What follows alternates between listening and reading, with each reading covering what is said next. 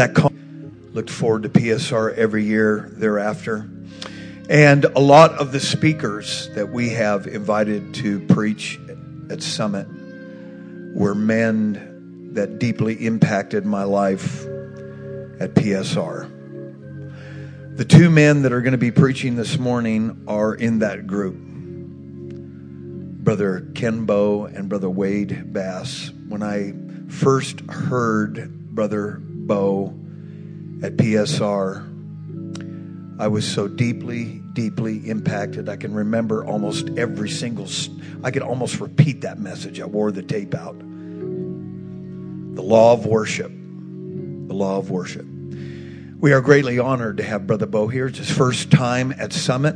Would you put your hands together for the man of God as he comes?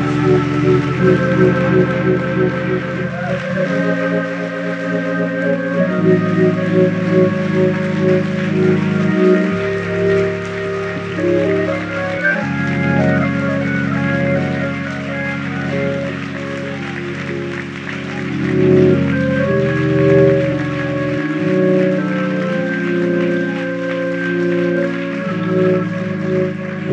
get your sword out. Get your sword out. Let's kill a giant today. What do you say? Honored to be here. You can start your journey toward the book of First Kings. Read two solitary verses today. The first will be from First Kings 3 and 5. Give honor today to the Lord Jesus Christ.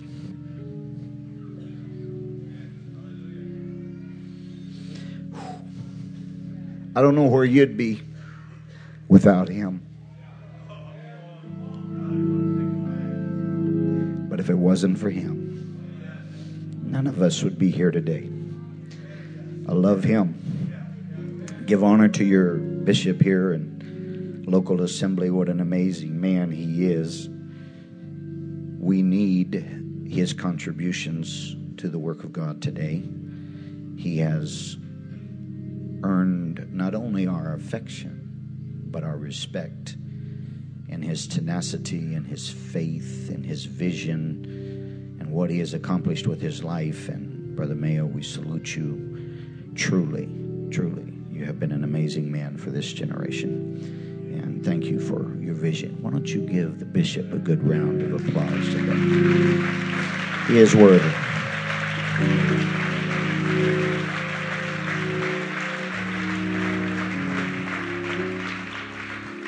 To Sister Mayo and the Mayo family, thank you. I'm convinced today that somewhere in Sister Mayo's genealogy is a fellow by the name of Asaph. She is the most amazing lady when it comes to music, creativity, organization, music program, and on top of all that, such a godly example. And appreciate her and all that she brings to the kingdom of God. Amen. I want to say thank you to this local assembly for your hospitality. Everything is simply excellent down to the last detail. And thank you for the nice room, the nice basket, all the personnel that work. These kind of meetings are very difficult to produce. It takes a lot of people working together and you do it as well as any I've ever seen anywhere. So, congratulations to you. What an achievement to the local assembly. Give honor to the other preachers. So happy to be here with them. Looking forward to their ministry. All the ministers that are in the house today, thank you. God bless you. And to all the wonderful saints of God. Give honor to Brother Hoffer, my friend up there on Holy Ghost Radio.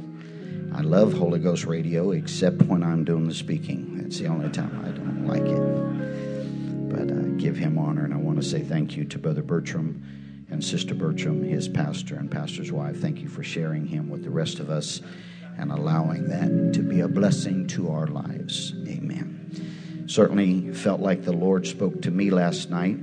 I hope that uh, you take what He had to to give us last night and and what a blessing it was. The sign said, Turn off your cell phone, and my mind's been on the sermon, and so I didn't turn off my cell phone, but I just did. Praise the Lord. Sorry about that.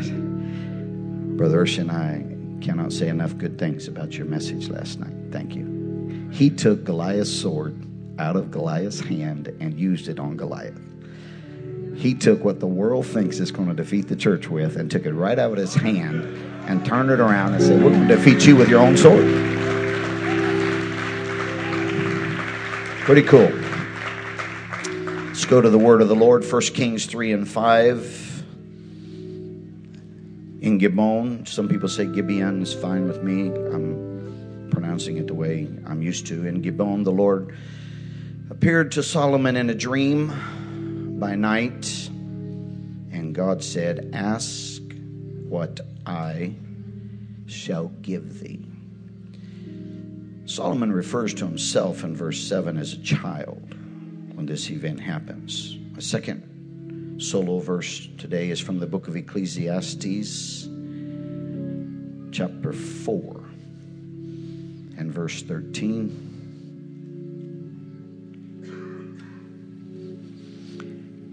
Better is a poor and wise child than an old and foolish king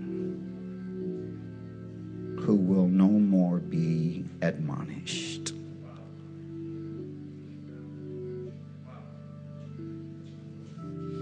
My subject today is the slide. The slide. Let's pray. Lord Jesus, you see this meeting, every collected individual, every heart, mind, soul, direction, future, past, present. Let the Spirit speak unto the church today. We are so one dimensional, but God, you're multidimensional. One word can speak to 500 people, God. Minister through your Holy Ghost and your word today. Hallelujah.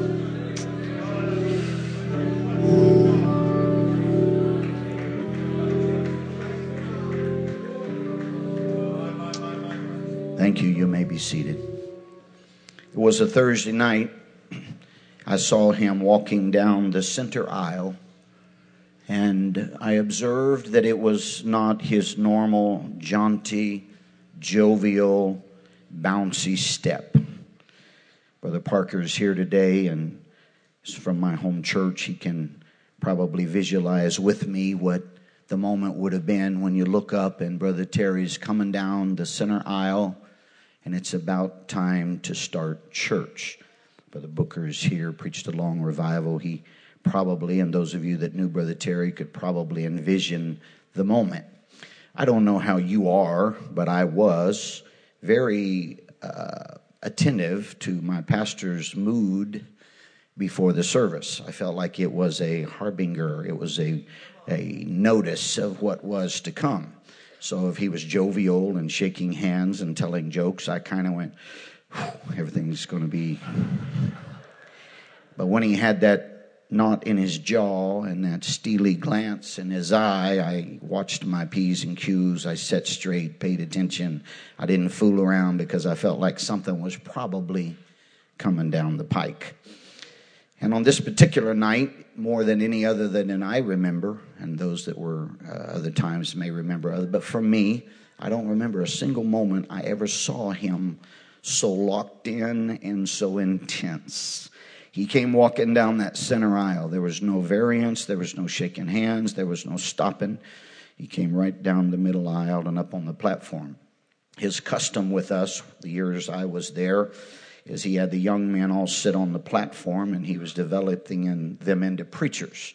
He had a running joke with Brother Haney, who was over the uh, Clyde Haney, who was over the Bible school back in those days up in Stockton.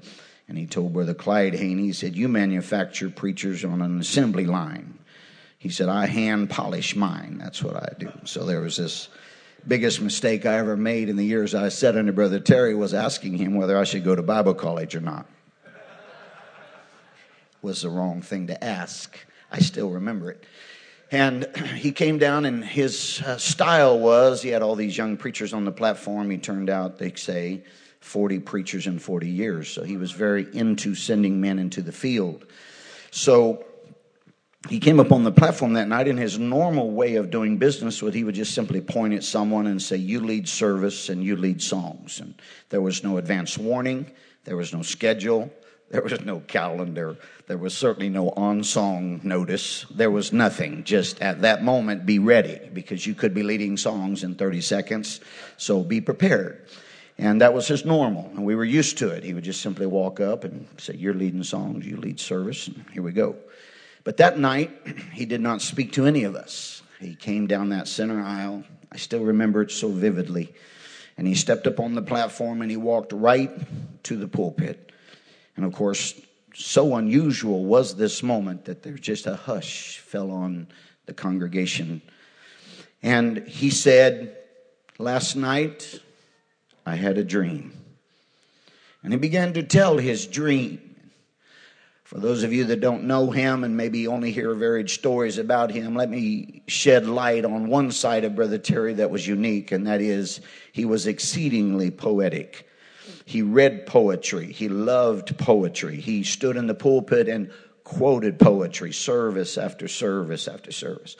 Heights by great men reached and kept were not obtained by sudden flight, but they, while their companions slept, were toiling upward through the night. I heard that so many times I still remember it. He quoted, He drew a circle, put me out. Heretic, a rebel, a thing to flout, but I with love and a desire to win drew a circle and put him in. He could quote poetry by the page, and that bled into his preaching. And there were moments in his preaching that to this day in my life are unparalleled.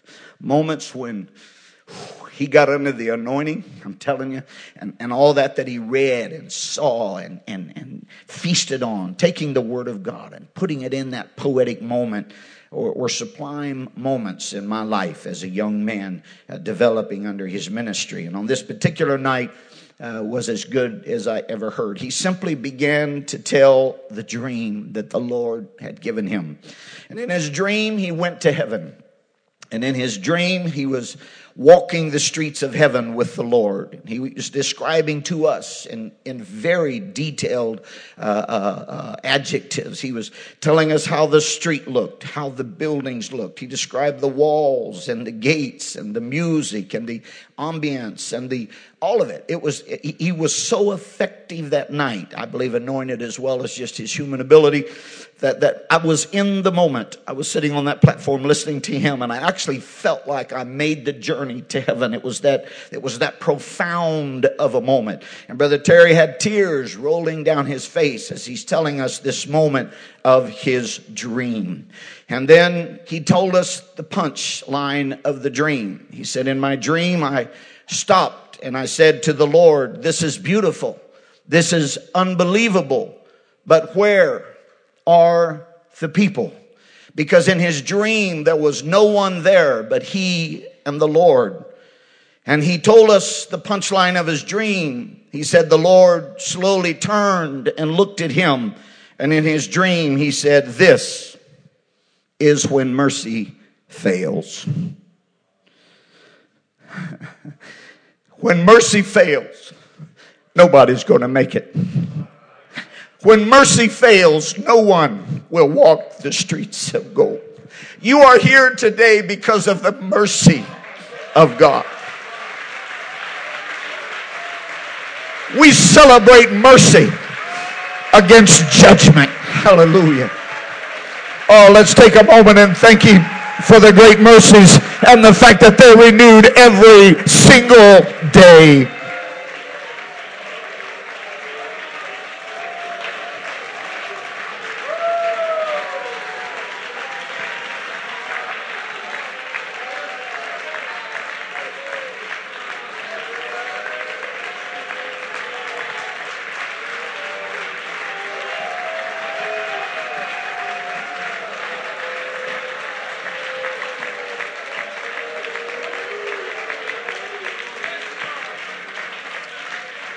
Thank you.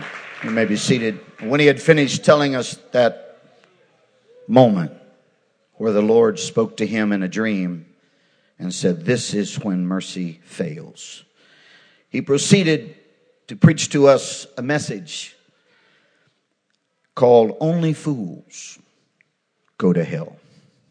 Only fools go to hell.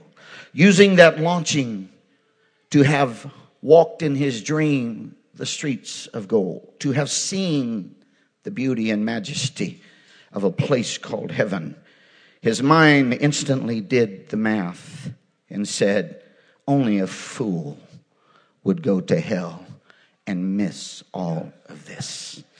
And he gave us three reasons why only a fool would go to hell. He preached that night. The one reason only fools go to hell is because there's really only one thing that will send you there. Oh, I know that sometimes we have a catalog and a, a, a file of things listing all sorts of sin and vice and failure and and uh, things that are simply horrible and we don't even want to talk about across the pulpit. But really, Brother Terry's point was there's only one thing that'll send you there. And it's recorded in Revelation and in chapter number 16 it says, because they repented not to give him glory. Mercy says that whatever you've done today can be forgiven if you repent. Nothing you have done today will keep you out of heaven if you will simply repent. The only thing that can keep you off of the streets of gold is if you're too proud to get up off of your pew and make your way to an altar and bend your knee and cry your tears and say, I'm sorry. It's the only thing.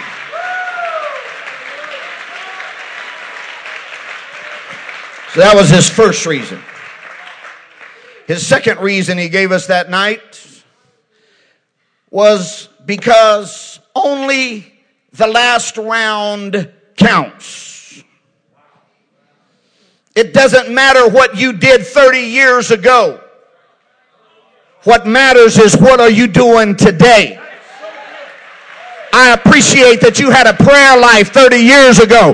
Do you have one today? I appreciate you used to fast 30 years ago. Do you fast today? Ezekiel said if he lives his whole life, but at the end of it all turns to God, he says none of his sin shall be mentioned unto him. It's the last round. I don't care what you are when you came today. Get up, get up, get up in this service, get up in this meeting. Go forward. Only the last round counts.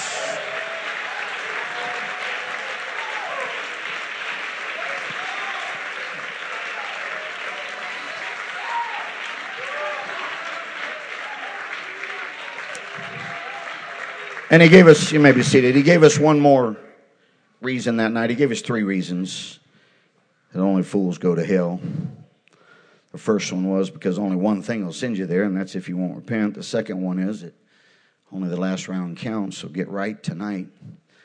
And then he proceeded to try his best to tell us how terrible a place hell was. It's a bad place. I remember as a boy raised in California being barefoot in the summer, getting so hot trying to walk down the asphalt road, feet burning I'd have to run to get on the white line. The white line, for some reason, was a little cooler. It'd be like, I just. I thought that was hot. Your body temperature is 98.6. Germs die at 140 degrees. Lead melts at 620 degrees. Aluminum melts at 1,220 degrees. Gold melts at 1,765 degrees. Iron melts at 2,795 degrees. Man, that sounds hot to me. But is that hot to God? The sun He created makes its own sun and energy and fuel by constantly changing hydrogen into helium and what we call nuclear energy. Nothing, absolutely nothing can survive at the surface of the sun. Its surface alone is over 10,000 degrees.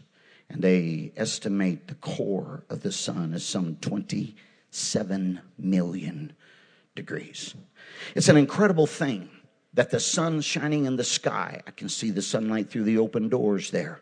That sunlight that we enjoy, the warmth that we enjoy. The sun gives off its radiant heat. Only one two billionth of its heat reaches planet Earth. All of that we enjoy in our world is one two billionth. If you stepped outside our atmosphere, you know this, I'm sure, that you would be instantly fried from 93 million miles away. We think we understand hot, and we're talking about a God who created a place for the lost. Only a fool would choose to deny heaven and go to hell. Only a fool would go to hell. And today, for just the next few moments, I'm going to try to talk to you about who I consider the greatest fool of the Bible. A man by the name of Solomon. I read you today his Genesis, and I read you today one of the final penned messages that he leaves us in the archive. This man was the third king of Israel. He also reigned for 40 years. He was David's 10th son. He was not the heir to the throne as we would have observed it from our natural standpoint. Certainly, Amnon and Absalom would have filled that position, but they were dead, and so Adonijah's whole rebellion that we look with disdain and his joining with Joab and Abiathar. We look at all of that and wonder what was wrong with him. But in our natural thinking, most of us would have taken the same posture and believed the same thing. And you know the story of that ill-fated uh, revolt that cost Joab his life and Abiathar his exile to his to Anathoth, his home uh, overlooking the Dead Sea, and that whole event that happened there. Solomon was not even the first son of his own mother; he was the second son of Bathsheba. For we all know that the original and first son died when he was just a baby. I believe that that when he went to uh, Gibeon, the place that I read to you about today, concerning his uh, enthronement or concerning his uh, being crowned king, uh, was at a place called Gibeon. I want to pause long enough to try to set this moment in your attention because it is the prelude to his fall. It is the beginning of his ascent, and he went places on this earth that no man has ever achieved since then he went to Gibeon, which was about, is about six miles northwest of Jerusalem. And this place had a long and storied history. It was at Gibeon that Joshua was fighting a battle and he was running out of time and he could see that the onslaught and the wave of his army was not about to uh, take its toll and he said god i need more time it was at Gibeon the battle was being fought that Joshua said, could you give me a little more time? And God says, I'll stop the sun for one 24 hour period. And astronomers go nuts over this. They scratch their head and they can't figure it out. And they get their calculus out and they get their uh, computers out and they do all of their figuring and they still have one 24 hour period in the history of the world that they can't find and they don't understand it. Let me explain it to you, Mr. Astronomer. It happened one day at Gibeon when a man of God said, I need 24 more hours. And God God said, Son, stands, don't tell me prayer is not powerful. It is the only method known to man that can defy the laws of nature. Prayer can change nature.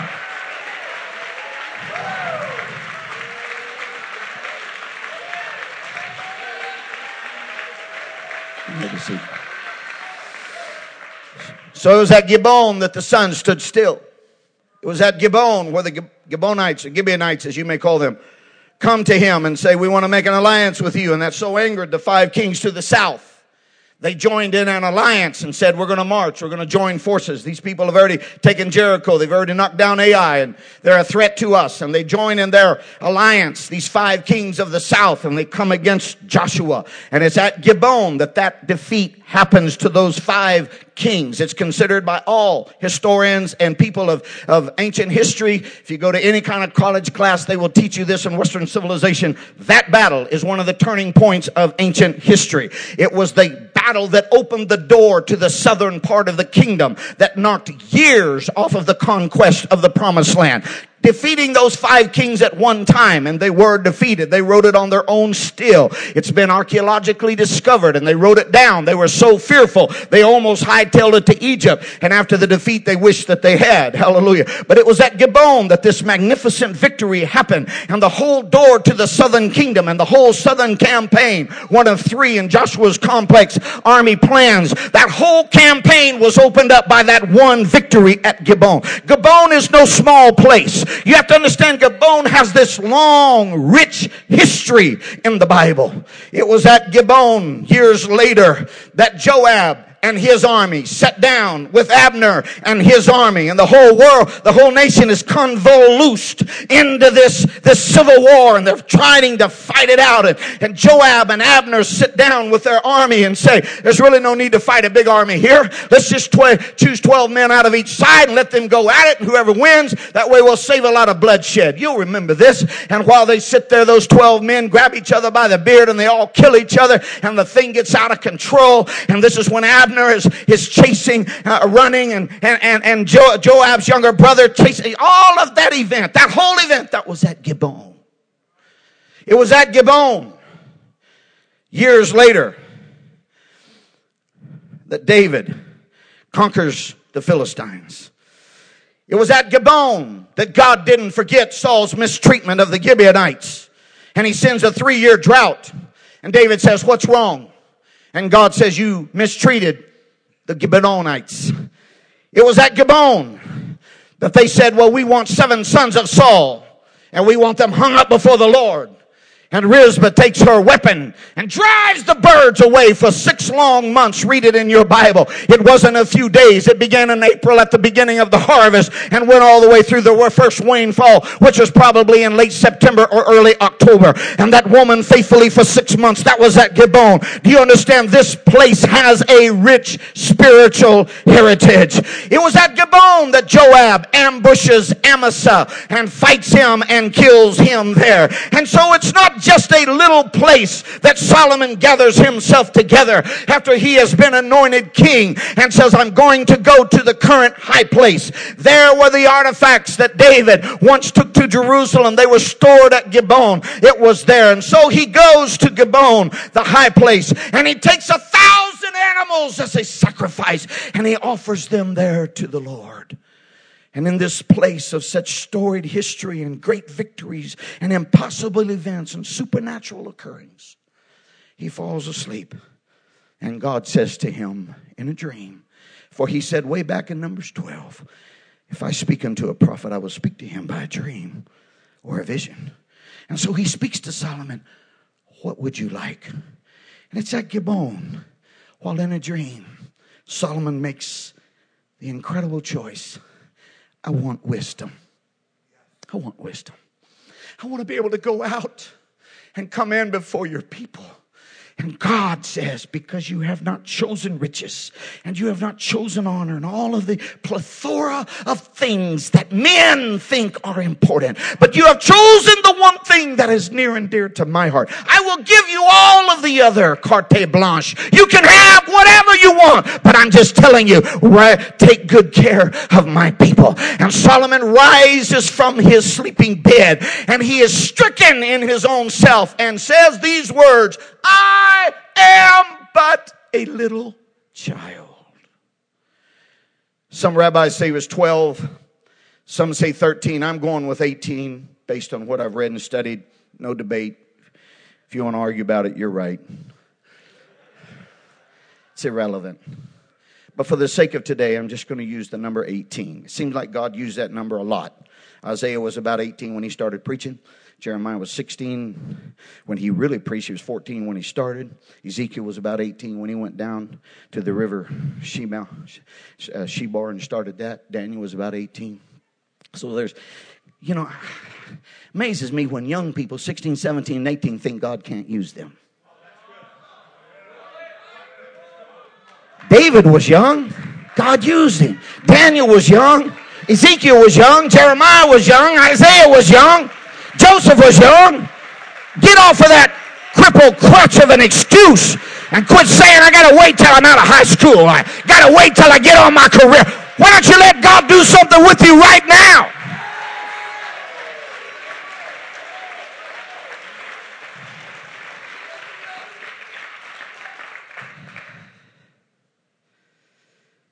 So he has this moment and he goes back to Jerusalem. And you know, the way the Bible's written, they immediately, it always does this in your Bible. When it says something, then it proves it. That's for all your atheist and agnostic friends that don't believe anything. Matthew 5, 6, 7, greatest discourse ever preached by Jesus. You know what chapter 8, 9, and 10 is? It's full of miracles proving that what he said matters. No, 8, 9, 10, they could say, ah, it's just a bunch of words.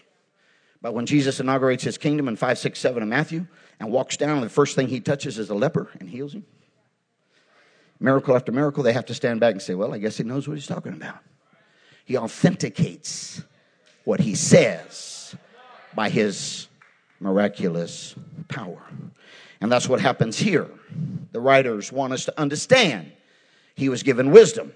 So they put right there the story of the two harlots, the dead and the living baby to accelerate our understanding. He begins to build the temple. And what a magnificent job he does. You know as well as I that the temple took seven years to build. This was early in his life. Somewhere along in the building of the temple in this early segment of his life, he also wrote one of the sapiential books, books of wisdom called the Song of Solomon. Now we know it was early in his life because he only had 80 wives and 60 concubines at this time. Takes time to get married a thousand times, folks, I'm just going to tell you. And he had 140 notches on his belt at this moment. So this was the early part of his life, and he's building the temple. You know the story, seven years, incredible debt. In fact, he rolls up such a credit card debt at the end of his reign. Rehoboam is, is uh, left by the ten tribes because of Solomon's overspending. There are, there are insights into the fool nature in his heart, and one of them is his expenditure. He, he continues to expend and expand and expand, and he, he works 200,000 men, as you well know, for seven years and builds this magnificent building. He is the man, undeniably, that built the most incredible building in the history of the world in honor to God. How many days did he stand there looking at blueprints? How many days did he stand there watching the stones laid in place? How many moments were there of, of chest busting pride knowing this is what we think of our God? We want the world to know that he's the greatest thing in the world and he built this magnificent temple for seven years. Then we know that for the next 13 years, he spent building the king's house. So we know that at least 20 years, and he started in his fourth year. So the first 24 years of his kingdom, we know that he was living the way God was pleased with to some degree. But then comes the fateful verse in 1 Kings chapter 11 when we begin to see the man who had reached the pinnacle that no one had ever reached before suddenly starts down. And his downward journey is not a fall, it's a slide. During his journey, he writes Song of Solomon when he's a young man. He writes Proverbs when he's middle age. Proverbs is a great expose of two women, the contrast of two women. The woman on the street, chapters 1 through 7, I think it is. And then starting in chapter 8, he contrasts that with the woman of wisdom. The entire book is holding up. And who would know more?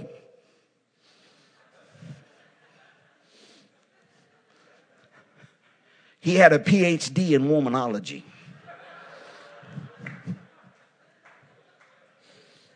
Think. As the years rolled by, let my imagination work for just a moment. Don't, don't, this is not in the Bible. Don't take it out on me too bad. But apparently, the first woman that he married was Pharaoh's daughter. And in this ascent, in this climb where no one else had ever been, along the way, he forms alliances with Egypt to the south, with regions as far as India to the east, Spain in the north Africa to the south. His annual income is a whopping 666 talents of gold. His income, the breadth of what he does. I was privileged to work uh, on an archaeological dig in 1994 at Megiddo, and I, I, was able to spend time personally in Solomon's stables where he housed 4,000 of his chariots and 12,000 of his cavalrymen. And, and what a magnificent thing. And there's a great debate today. If you read this, don't believe it. It's a bunch of baloney. But there's a great debate among archaeologists today to, to, to make the Bible seem as though it's archaic and it's, uh, it's inaccurate. They want to, they want to tell you today, some of the men that I actually worked with on that, on that dig, Israel Finkel Finkelstein in particular, David Ussishkin, David Halpern from Penn State University, these men, they want to present to you that, that the Bible is making David and Solomon bigger than they are. There's a book out right now. I read it myself and it's by Israel Finkelstein. And he wants to say that David's era was just a little hamlet with just a few hundred people that, that through the years they've built this up and it wasn't really that way. And that the grand moment came under Jeroboam the second. Well, I'm, I'm not going to deny that Jeroboam the second was an affluent period. That's what the book of Amos is all about. When that country cloud hopping preacher that, that was a picker of sycamore fruit comes and points his bony finger at Amaziah and, and the priest at Bethel and, and condemns all that he sees. I'm not going to deny that Jeroboam's reign was affluent, but I'm here to tell you the Bible is right. And the Bible says that David built the kingdom. And the Bible says that Solomon Don't you believe it in that college class when they try to tell you archaeology denies that. That is not true.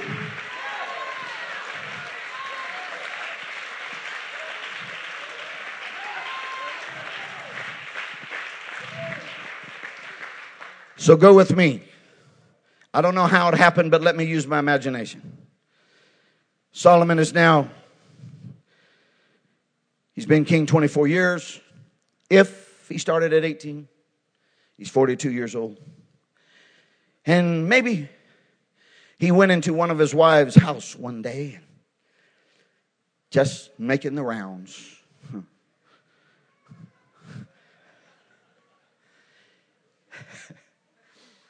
and he he notices over on the table uh, some papers, and he just kind of wanders over and, hey, honey buns, what's this?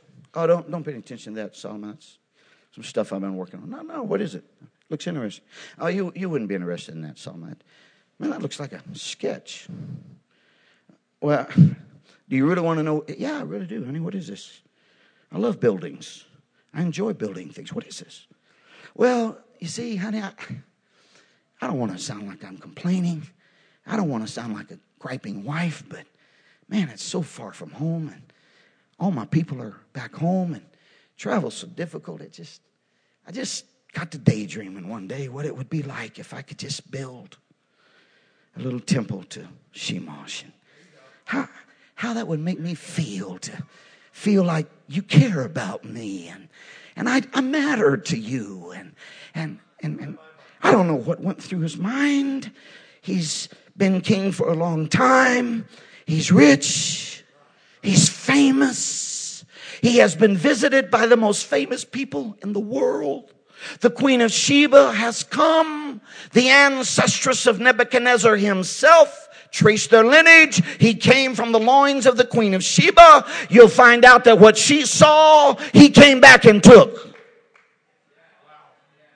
You better be careful what your enemy sees. Because his kids may be back to take it home with them someday.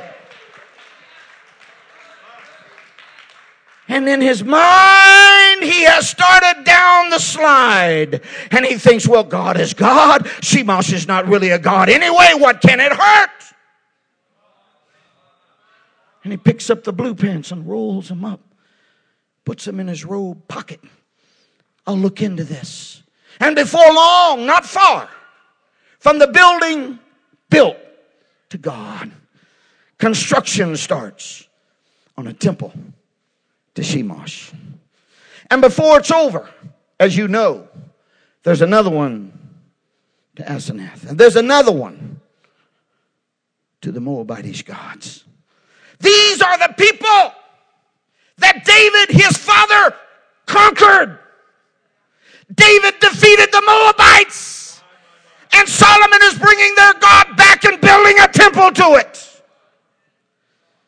These are the gods that eat up children and infants in the valley of Hinnom where the burning fires rage and they close the gate to shut out the noise. I heard Brother Marks preach about it not long ago in Oregon. These are the people that don't mind feeding their children to their gods. I got a letter recently. I'm sorry to say this. Got a letter and they meant it as positive, but it struck me from the organization I'm a part of. And they were saying that if you join Bible quizzing, that there's an 80% chance your kids will stay in church. But if you don't, the national number is 50% of our children are being lost out of our churches. I don't know about you, but I don't want to build a temple to Shemash. I don't want to build a temple to Moab. I don't want to feed my children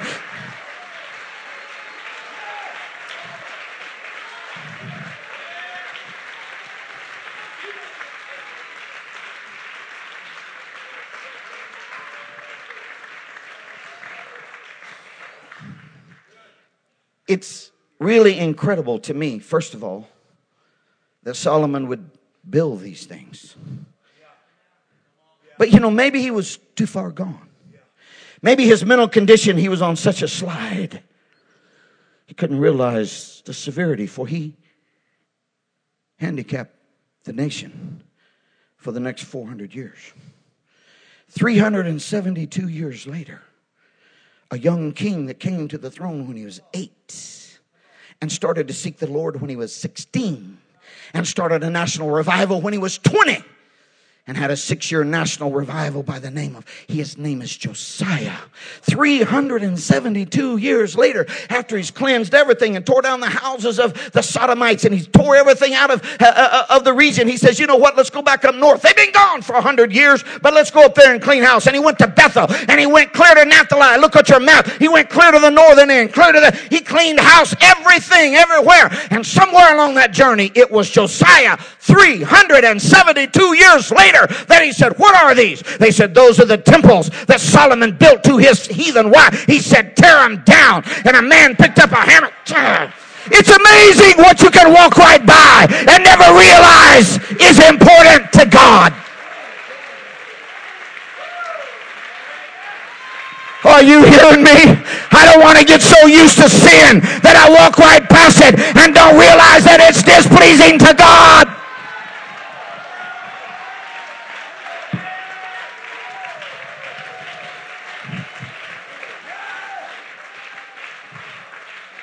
Maybe see. I don't want to bore you with details, but this will just take a second. Asa walked right by those things for 41 years. Jehoshaphat walked right past them because they're right by Jerusalem. They were. For 25 years, Joash for 40 years. These are the eight good kings. Of the 19 kings and one queen in the south, there were eight good. Of the 19 kings in the north, there were none good. 200 years in the north, they never had a good king. In the south, they had at least 232 years under eight kings. The majority of the time, it was good. But these good men, Asa, Jehoshaphat, Joash, Amaziah, Azariah, Jotham, and Hezekiah, not one of them ever thought about tearing down those temples. Until Josiah came along and said, Take them out. Tell you one thing. That's why the prophet Jeremiah wept when he got in that chariot, went out to fight Necho, the king of Egypt, on the plains of Megiddo, when Josiah was slain in battle. That's why Jeremiah picked up his pen in Second Chronicles 35 and 25 and says, And Jeremiah lamented for Josiah. And he picked up his pen and started writing the book we call Lamentations. And in chapter 4, you could read it. When he gets to Josiah, he says, He was everything we are. He was the blood that we live. Under his shadow shall we live among the heathen. It was under the shadow of Josiah's revival that Daniel held on until the return. He stayed in power till the third year of Darius and the decree was signed in the first year. Daniel stayed on board under the shadow of Josiah until the repatriation. It's a sad day that only 42,318 came back when there were millions that came out of Egypt, but at least 42,000 came back and there was a Jerusalem and there was a promised land. And when Jesus came, there was a people to save. But it was under Josiah's shadow that Daniel lived. It was under Josiah's shadow that the Babylonian captivity existed. Solomon built those temples that lasted for almost 400 years. The decline. How do you go from a Gibeon moment where you're in the presence of God, favor of God. And God says, I'm going to do for you what I've never done for another man. And you climb that pinnacle of success. And after 24 years, wealthy, famous, successful, you start making bad choices. It's a slide, it's not a fall. It's one step at a time until when he dies. This is the part that's so sad. If you read the Kabbalist writings, if you read the people that are into the sapiential books, the books of wisdom, I understand he wrote three in the Bible. I understand he wrote five out of seven between the Bible and the Apocrypha. I understand. But that becomes their God. Their God is wisdom. His strength became his fall. His wisdom that was anointed and God given became the only thing he leaned on after 25 years of serving the Lord. I challenge you to Google it and read the fables concerning Solomon. You talk about a tragedy of unparalleled existence. They have amulets with his caricature as late as the Hellenistic period, 400 years AD. He reigned 970 to 930. That means for almost 1500 years, the enemies of God the people that want to work by just natural means, the postmodern crowd. They chose him as their poster boy. Because we can get this done with just wisdom. We can get this done with just human ingenuity. We're smart enough to do this by ourselves. And they chose him as the man to put on their amulets and wear around their necks and to hold him up as some kind of an iconic poster boy. You talk about crazy stories. They have a story on Solomon that he rode an eagle.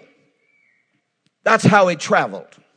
They tell another story that he rode a carpet, 10 feet wide and 40 feet long. And when he got up in the morning, he just rode his magic carpet to Damascus and had breakfast. And he rode it over to Babylon at night to have dinner. And they believe that stuff because they're eaten up with what men can do with their natural ability. They tell stories about him having a magic ring with the Star of David on it. And Asmodeus, the prince of devils, comes and he puts him in jail and Asmodeus talks him out of the ring and Solomon gives him the ring and, and, and, and, Asmodeus is so happy and he kicks Solomon out of his palace and stupid stories. Do you hear me? This is where this man came to in this line. Asmodeus kicks him out. Out of the 1,000 women in the Bible that Solomon married, only one of them is named. Only one. She's named in all these fables. Can you imagine what would happen if they'd have named more than one? And in the little stupid parable, Asmodeus kicks him out. Solomon and Naamah are wandering around. Long story. Finally, they're starving. And they go catch a fish. Read it in. Inside the fish is the ring. He's back in power again.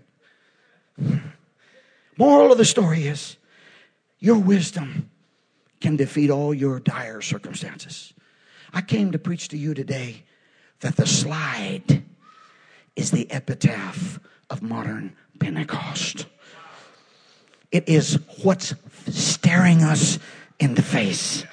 It was common language when I was a boy to talk about praying an hour a day. I'm asking you today sincerely, not in any judgmental way. Do you know one person in your life that prays an hour every single day? When I was a boy, it was common. Everybody did it. My grandmother did it in my presence. But we are living in a generation where we have reached the point where we are smart enough to do it by procedure, by program, by lights, by smoke. We need an old fashioned, heaven sent Holy Ghost revival. We need preachers that'll stand and say no.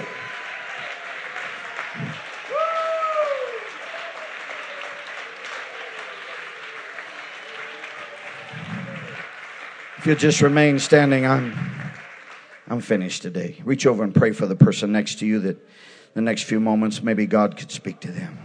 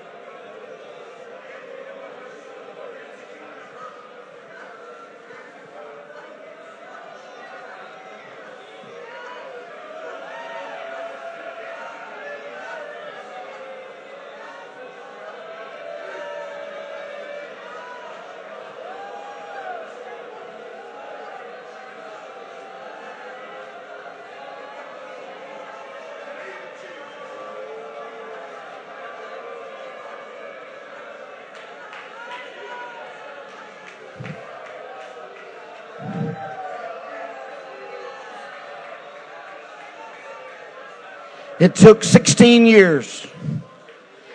It took 16 years.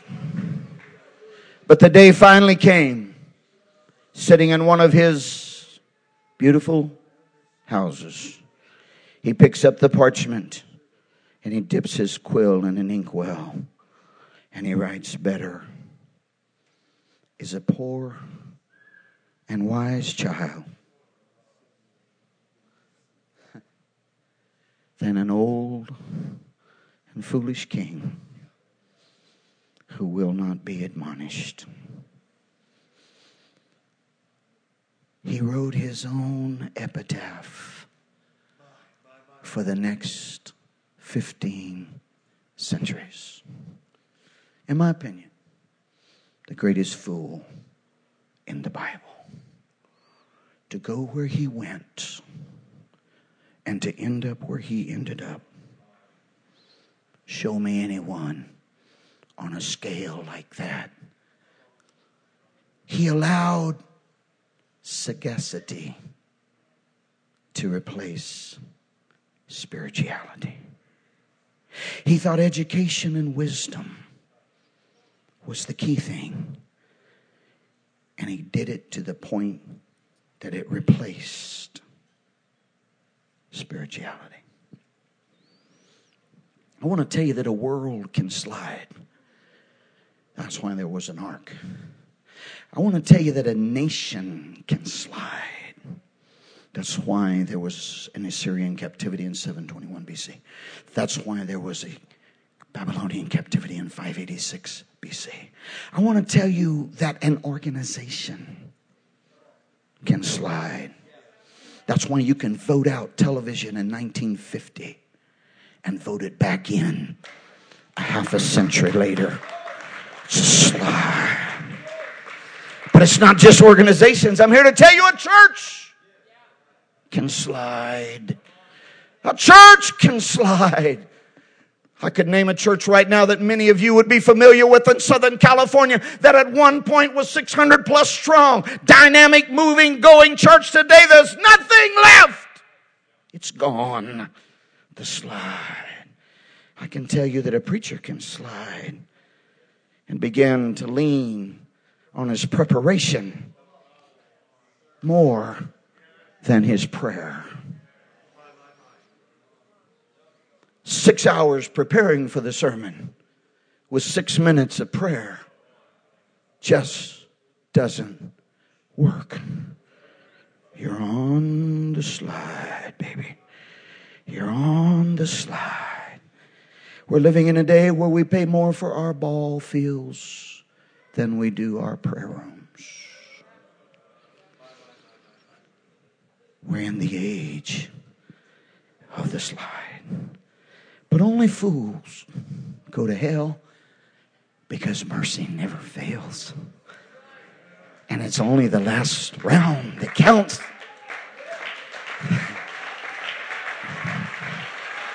It can change today. You can get off the slide. You can head the other direction. You don't have to slide your way all the way.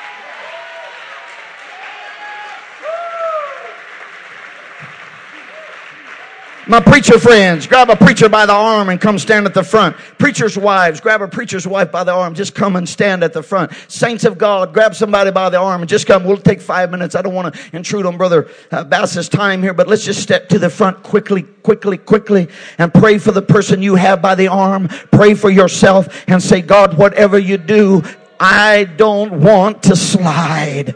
I don't want to slide, God. I don't want my holiness to slide. I don't want my prayer to slide. Hallelujah. Hallelujah. The slide, the slide, the slide. Keep us off of the slide, Jesus. I don't want to write 3,000 proverbs and a thousand songs and end up the biggest fool in the world. I don't want to build a tabernacle to God second to none and then turn around and build buildings to the deities of hell. Keep me, Jesus. Don't want to lose my kids. Pray, pray, pray, pray. The slide, the slide, the slide. Little by little, and you look back and you don't even recognize where you once were.